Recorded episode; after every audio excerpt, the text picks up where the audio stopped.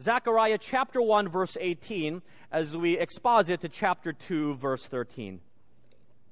If you're new to the Bible, the book of Zechariah is the second to the last book of the Old Testament. And if you've gone to Matthew, you've gone too far. So flip a few pages back. It's after the book of Haggai and before the book of Malachi. The book of Zechariah. All right? Now, let me begin with a story this morning. It's a story of a woman who, after a long illness, had died and arrived at the gates of heaven.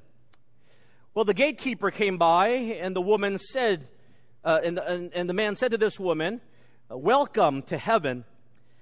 The woman said to him, This is such a wonderful place. How do I get in through those gates? The gatekeeper said to her, You have to spell a word.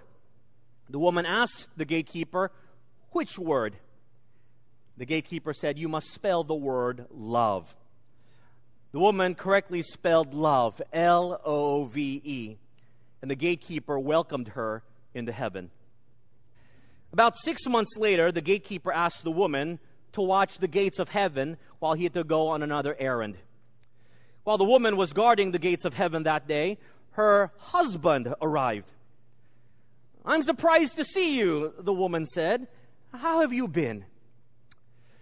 Oh, I've been doing pretty well since you died, her husband told her. In fact, I married the beautiful young nurse who took care of you while you were ill. And then I won the lottery. And I sold the little house you and I lived in all of our lives, and I bought a very big mansion. And with all of that money, my wife and I traveled all around the world. We were on vacation, and I went water skiing today. I fell, the ski hit my head, and here I am. By the way, how do I get in? The woman told her former husband, You have to spell a word. He said, which word? She replied, Czechoslovakia. it's wonderful in our lives that our eternal destiny are in the hands of an unchanging God instead of the hands of people who are quite subjective. As we continue our study in the book of Zechariah, we are reminded that the unchanging God invites his people to return to him and he will return back to them. The unchanging God extends the same invitation to you and me who have wandered away. Return to me, and I will return to you. This invitation back then was given to a people who were very much in need of encouragement and hope. They had returned back to their homeland after being exiled for 70 years as a defeated nation and as a depressed people. So also this message is brought to our generation today, a people who are aimless, a people who are looking for hope. The unchanging God gives the prophet Zechariah eight night visions by which to encourage his wayward people to return to him. And we're going to be looking at the second and third visions this morning. We want to see another reason why we should return to him, and it is because he is our divine protector. Again, turn with me to the book of Zechariah, chapter 1, verse 18. The second vision begins in verse 18 of chapter 1 and continues all the way to chapter 1, verse 21. Verse 18 and 19. Then I raised my eyes and looked, and there were four horns. And I said to the angel who talked with me, What are these? So he answered me, These are the horns that have scattered Judah Israel and Jerusalem. In this vision, Zechariah sees four animal horns. And the Bible tells us, according to the angel, they represent four enemies, four enemies of Israel that have scattered them, namely, perhaps Babylon, Persia, Greece, and Rome. These are four nations that have conquered Israel. Verse 20 Then the Lord showed me four craftsmen and I said, What are these coming to do? So he said, These are the horns that scattered Judah, so that no one could lift up his head. But the craftsmen are coming to terrify them, to cast out the horns of the nations that lifted up their horns against the land of Judah, to scatter them. The Bible tells us God calls four craftsmen, and they are called to smash these horns. Most likely, they are carrying hammers to smash these horns. These represent four kingdoms that will conquer the four kingdoms who have oppressed Israel.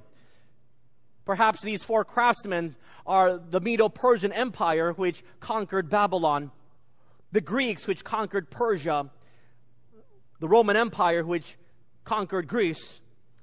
Very similar to the book of Daniel, chapter 2, chapter 7. And then the Messiah, who will conquer all. Each of these kingdoms proceed to destroy the former one. Now, what does this simple vision tell us about our God? It tells us that while we may not know it, God, as our divine protector, is actively protecting, defending us from harm. And that's number one if you're taking notes. Our divine protector defends us from our enemies, the first biblical principle. I know it's a very simple principle. You've heard it before. But the problem is we understand it, but we don't really comprehend it and live it out. To understand that our divine protector, God Himself, defends us from our enemies. He protects us. This is a world in which we feel very insecure. This is definitely not one of the safest countries in the world. There are kidnappings, and we may walk around in fear. But just as God sends the craftsmen to protect and seek justice for the Jewish people, so also He sends His angels to protect us, even though we may not be actively aware. I remember the story of Laurie Anderson, a missionary to the Candoshi Shapra Indians of Peru. They were a terrible tribe in the sense that they were cannibals and head shrinkers. And one day, Lori was looking for a quiet place to do her daily quiet time, to read the scriptures and to pray. And so she went by to the edge of the river where it was very serene and beautiful. After reading the Bible, she took up her prayer list and she closed her eyes as she began to pray for those on her list. But when she closed her eyes, she did not see the deadly anaconda snake weaving through the water until it struck her, bearing its fangs into her flesh. It withdrew to strike and hit her arm again and again while it began to coil its large body around hers. As it continued to rear its death blows. Then suddenly, this giant snake, never known to release its prey, relaxed its grip and slithered off through the water. Lori rushed herself to the local hospital where she was treated for snake venom. While Lori was being treated in her room, a, a, witch doctor from a nearby village burst into her room and stared at her. She could not believe it. She couldn't believe that Lori had survived. She said that her son in law, also a witch doctor, had chanted to the spirit of the anaconda that morning and sent it to kill the young missionary. Lori replied in great peace I am certain that except for the protection of God, it would have worked. My God is protecting me. It's a truth we often forget, a simple one that my God protects me. Our divine protector defends us from those who seek to harm us. In a world where there is much uncertainty, especially here in the Philippines where we live, we need to realize this truth we needed to transform the way we live because of this fact. The second vision establishes this truth. The third vision would continue to expound upon it and see how it changes our outlook on life. Look at chapter 2, verse 1 and 2. Then I raised my eyes and looked, and behold, a man with a measuring line in his hand. So I said, Where are you going? And he said to me, to measure Jerusalem to see what is its width and what is its length. In this uh, third night vision, we see a man who goes out to measure Jerusalem, which is in the process of being rebuilt. But as he goes out to measure Jerusalem, its width and its length, something happens, verse 3 to verse 5. And there was the angel who talked with me going out, and another angel was coming out to meet him, who said to him, Run, speak to this young man, saying, Jerusalem shall be inhabited as towns without walls, because of the multitude of men and livestock in it. For I, says the Lord, will be a wall of fire around her, and I will be the glory in her midst. This vision is looking forward to the greater restoration of the city of Jerusalem in the millennium. But notice as this young man is going out to measure Jerusalem, the angel tells him to stop. You don't need to measure the walls because Jerusalem will be a city without walls. Now that seems kind of strange. Here you've got a group of people who are trying to repair this city, rebuild it. And now you're to tell them don't worry about it. In the future, the city will have no walls. Now, can you imagine how unsettling that information would be?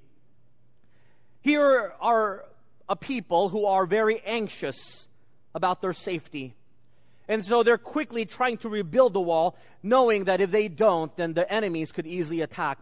In fact, in the back of their minds, some of them may be thinking, what's the use? Doesn't matter how large we build our wall empires will come and conquer us as they have done in the past. And so their state of mind was one without peace. But it is in this state of mind that the Lord God sends his messenger to tell them the new Jerusalem of the millennium will have no physical wall. Why? And the verse 5 look. Because the Lord himself will be their wall. He will be a wall of fire and that should conjure up in them the image of the pillar of fire that protected them as they left Egypt in their wilderness wanderings.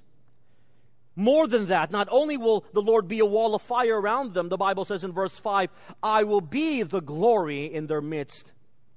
God's glory, the Shekinah glory, the very presence of God would be in the city. He says, You don't need to worry about the walls, the physical walls, because when I am in the center of the city, I will protect you. And the wall's defenses will never be breached because I will be a wall of fire around you. Can you imagine what great peace of mind this would have given them? The Lord will be our protector. We can rest well. We can have that great peace of mind. And here is the second principle, number two our divine protector gives us peace of mind. Our divine protector gives us peace of mind. When we recognize that God is our divine protector, it should give us great peace of mind. But unfortunately, that is not reality. Some of us think we need to walk around with bulletproof armor. Are any of you wearing bulletproof armor this morning? All right, probably not. Good. Some of us think we need a proverbial force field. Oh, if only I could have the power to have a force field around me, nothing can affect me. Anyone have bodyguards here with them this morning? I need a bodyguard to protect me. I need an entourage because then when my entourage is with me, I will have peace of mind. The Bible says you don't need any of those. The fact that God is living in you in the person of the Holy Spirit should give you a great peace of mind. In our Christian life, when we place our trust in Jesus Christ as our personal Savior, the Holy Spirit indwells us. He resides in our hearts. He protects us. And so we don't need to worry. You know, I've met a lot of people. They're so afraid of life. They are afraid of leaving the home. They are afraid of going to the malls. They are afraid of going to this part of town. They're afraid of stepping out of their homes. They're afraid of what they eat. They're so fearful, in fact, that they worry for their kids. They worry about their kids and where they're going. And they worry about how their kids will grow up. And they worry about where their kids will go. And they worry about the time of the day where their kids are out. And in fact, they worry so much, they worry about grandkids they don't even have. They were about grandkids and when they will get married and who they will marry. They're not even born yet. And they will worry whether they have enough money to give to their grandkids. And not only that, they worry about their friends, their loved ones living in another part of the world. And maybe it has nothing to do with that part of the world, but when something happens, they quickly call them, Are you okay? And that friend wants to say, I live 3,000 miles away from what that happened. They're worried. There are people like that. Christians. Can you imagine what the world must think when they meet people who call themselves followers of Jesus Christ who are worried? They must wonder your God must be really small. Your God must not protect you.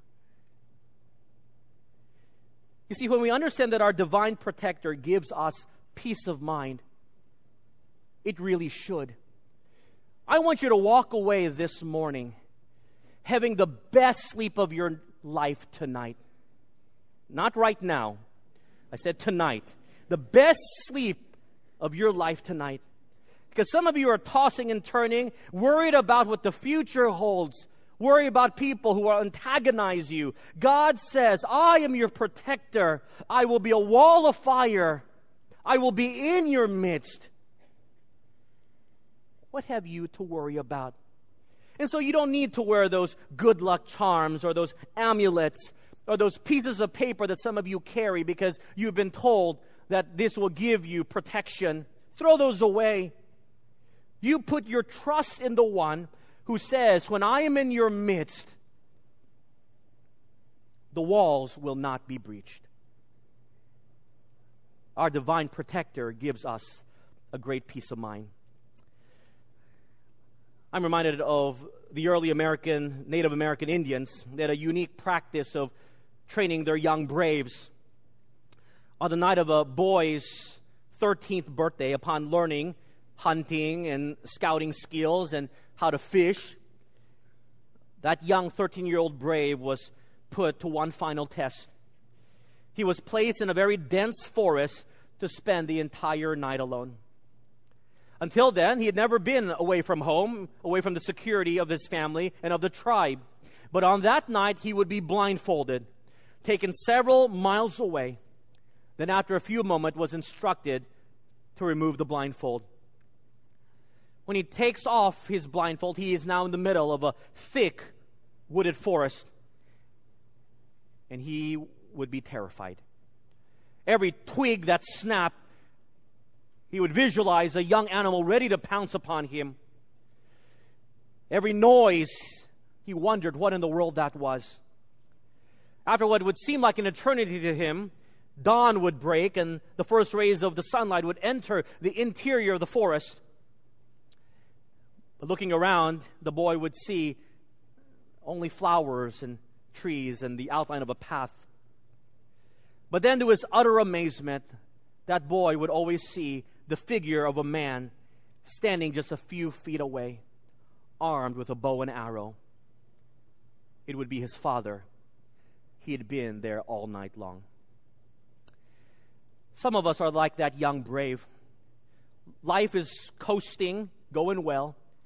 And then we're put into a very difficult situation where it seems like the blindfolds have been put on our eyes. And then suddenly we take them off and we're in the middle of nowhere, all alone. And we get scared and we begin to panic. And everything that happens begins to scare us. And we think the world is coming to an end. But what we don't realize is that there's a heavenly Father who watches over us the Bible tells us he neither slumbers nor sleeps. He tells us, You rest because I never sleep. He's there with more than just a bow and arrow. He is the Almighty God, is our divine protector. And he says, Relax. Have the peace that passes all understanding. When you acknowledge me as a divine protector, you can have great peace of mind verse 6 to 9. Up, up, flee from the land of the north, says the Lord. For I have spread you abroad like the four winds of heaven, says the Lord. Up, Zion, escape, you who dwell with the daughter of Babylon. For thus says the Lord of hosts, He sent me after glory to the nations which plunder you. For he who touches you touches the apple of his eye. For surely I will shake my hand against them, and they shall become spoils for their servants. Then you will know that the Lord of hosts has sent me. What Zechariah was doing here in verses 6 and 9 is that he is sending a message to those who were still living in Babylon. You see, when the Jewish people were allowed to return home after the Persians conquered the Babylonians, many went back home to the promised land. But many also chose to stay. Why did they stay? Perhaps some of them thought, you know what?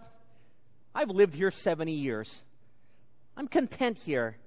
Yes, I am under bondage, but life is good here. I feel very secure here. And we know that many stayed if you read the book of Daniel and the book of Esther. But here Zechariah calls out to them and he says, Leave from that land. You may think you are secure there. But God is going to punish that land through the coming Messiah.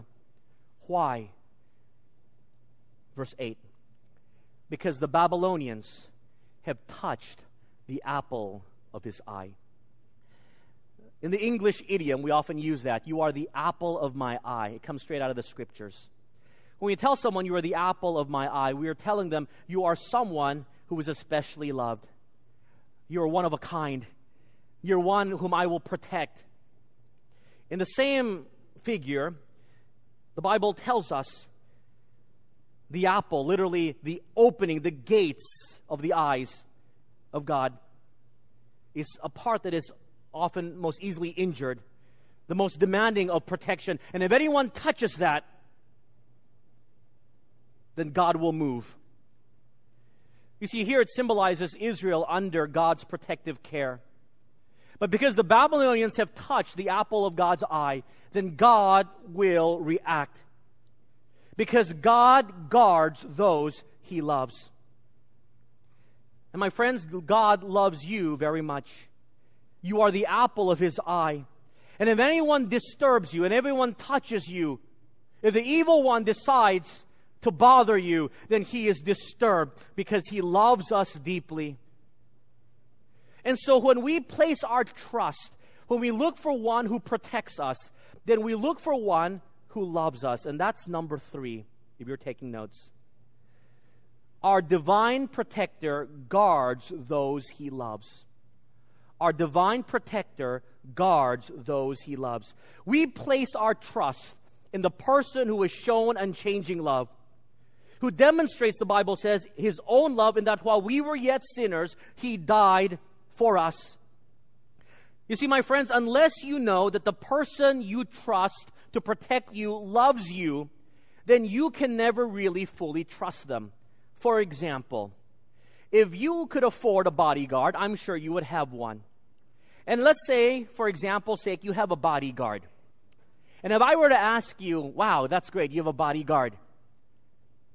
Do you trust that bodyguard? You say, sure. I say, why? You would tell me, because I pay him a salary. Sure. He will protect me.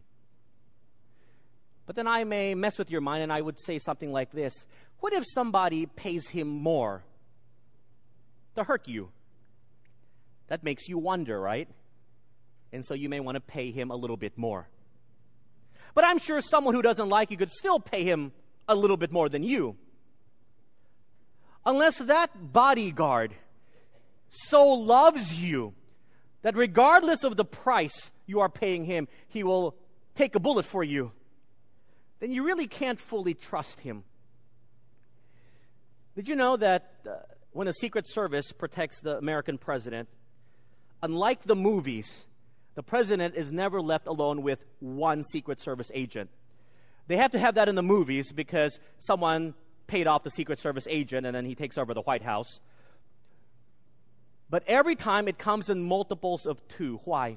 Because if one agent is compromised, is bought off, then you have others. They could have sworn that they will take a bullet for the president.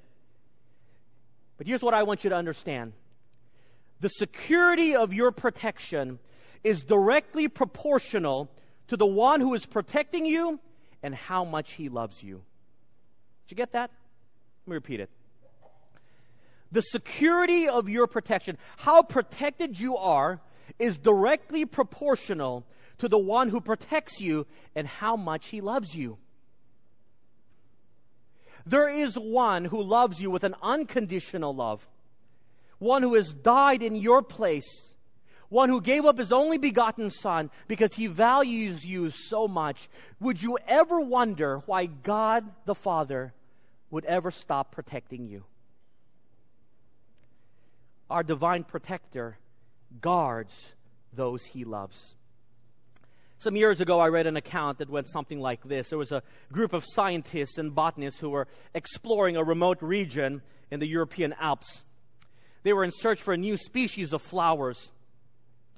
One day they noticed through binoculars a, a, flower of such rarity and beauty that they just had to get it because it would hold such invaluable contributions to science. But unfortunately, that flower lay in a very deep ravine with cliffs on both sides, and I guess they were too big to get down that narrow ravine. To get to that flower, someone had to be lowered over the cliff on a rope. Well, they couldn't do it, but they needed that flower, and so they noticed that there was a curious little boy that was watching nearby, and they called him over, and the scientists told him that they would pay him well if he would agree to be lowered over the cliff to retrieve the flower below. The boy took a long look down the steep and dizzying depths. And He said to the scientists, I'll be back in a minute. Short time later, he returned, followed by a gray haired man. Approaching the scientists, the boy said, I'll go over that cliff and get that flower for you if this man holds the rope. They looked at him and they said, We're stronger than this man. We could have held the rope for you. But that young boy said to them, But this man is my father.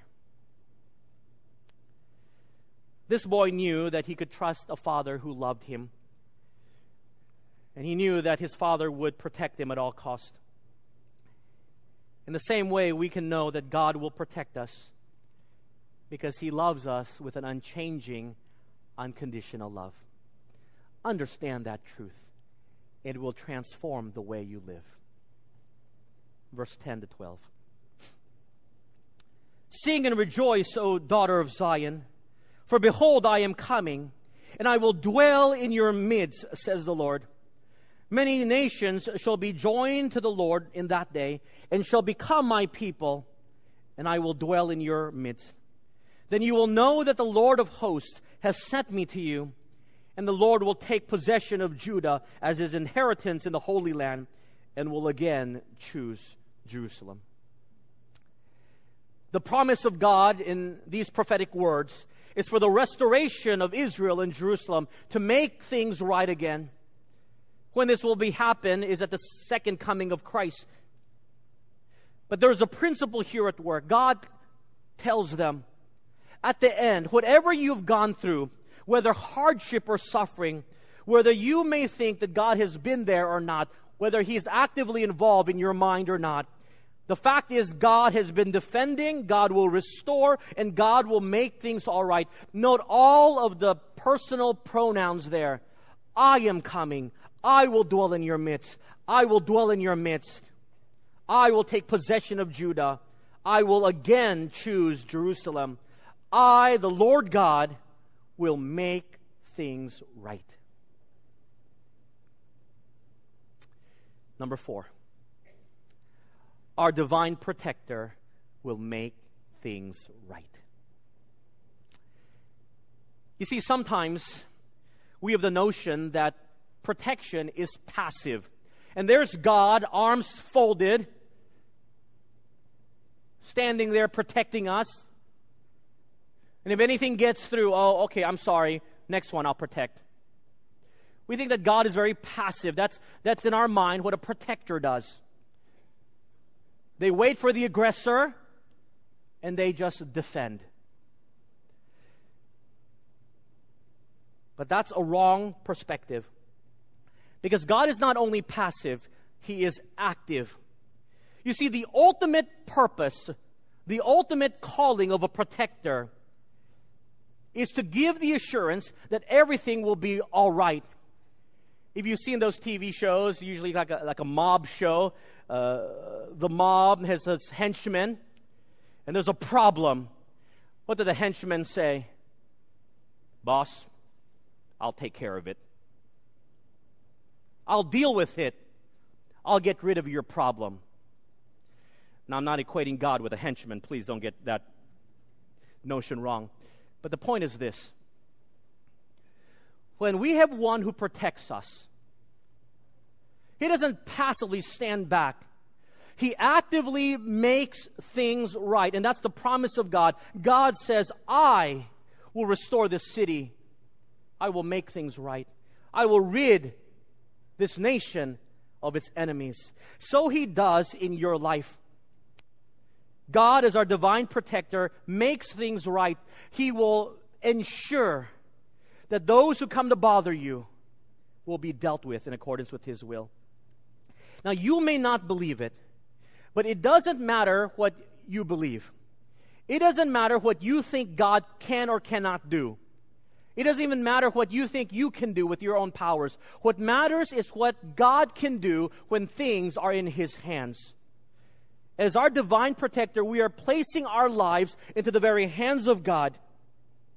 And in His hands, some amazing things happen. Let me share with you one of my favorite poems. It's a poem entitled, It Depends Whose Hands It's In. And the poem goes something like this A basketball in my hands is worth about $19. A basketball in Michael Jordan's hands it's worth about $33 million. It depends whose hands it's in. A tennis racket is useless in my hands. A tennis racket in Roger Federer's hands is a Wimbledon championship. It depends whose hands it's in. A staff in my hands will keep away a wild animal. A staff in Moses' hands will part the mighty sea. It depends whose hands it's in. A slingshot in my hands is a kid's toy. A slingshot in David's hands is a mighty weapon. It depends whose hands it's in. Two fish and five loaves of bread in my hands is a couple of fish sandwiches. Two fish and five loaves of bread in God's hands will feed thousands. It depends whose hands it's in. Nails in my hands might produce a birdhouse. Nails in Jesus Christ's hands will produce salvation for the entire world. It depends whose hands it's in. As you see now, it depends whose hands it's in. So put your concerns, your worries, your fears, your hopes, your dreams, your families, and your relationship in God's hands because it depends whose hands it's in. Isn't that great? Our lives, the situation in which we live in, are in the hands of God. And in the hands of God, the divine protector says, I'll take care of it. I'll make things all right. Just as he promises the people of Israel, so also he promises us. Finally, verse 13. Love this verse. Have it underlined in my Bible. Be silent, all flesh, before the Lord, for he is aroused from his holy habitation. Be silent before the Lord. Whenever we feel like we're in need of protection, the Bible says the human race is to bow down in silence and awe before the mighty God. Why? Because when the apple of his eye is touched, he is aroused from his holy habitation. It doesn't mean he's been sleeping. but it's the visual image that God will not remain inactive. When the apple of his eye is touched, he moves, and he moves in a mighty way. When the Japanese attacked Pearl Harbor, drawing in the Americans into the World War in the Pacific Theater, one of the Japanese generals remarked this famous line We have now awakened the sleeping giant. It was because of America's entry into the Pacific Theater that the Japanese Empire was defeated. The very same way, when we, the people God loves very much, are being bothered, He is aroused from His holy habitation. Our God is very much awake, He is alive. With that truth in mind, I really hope you have the best sleep of your life tonight. I end this message with an old Irish blessing. It's given to those who are leaving for an extended period of time. It has many verses in this blessing, of which I will only read one. One I think you know. The Irish blessing goes something like this May the road rise to meet you. May the wind be always at your back. May the sun shine warm upon your face. The rains fall soft upon your fields. And until we meet again, may God hold you in the palm of his hand. Until we meet again, May God hold you in the palm of his hand. You see, when I dismiss you this morning, I don't know if I'm going to see you next week. You don't know if you're going to see me next week. I may not be here. I will be, but you may not. Who, who knows? I can wish you goodbye. Enjoy your week. And then something happens. I can say good luck. Hope to see you next week. Be careful. Don't do anything reckless, and I'll see you next week. But if I say words like that, it doesn't mean anything. Because I don't have control of your life. Neither do I have control of anyone else's life. Empty words. But I can say, until we meet again, may God hold you in the palm of His hand. Because in the palm of his hand means that nothing can happen to you that God does not allow. In his hands, he is the wall of fire.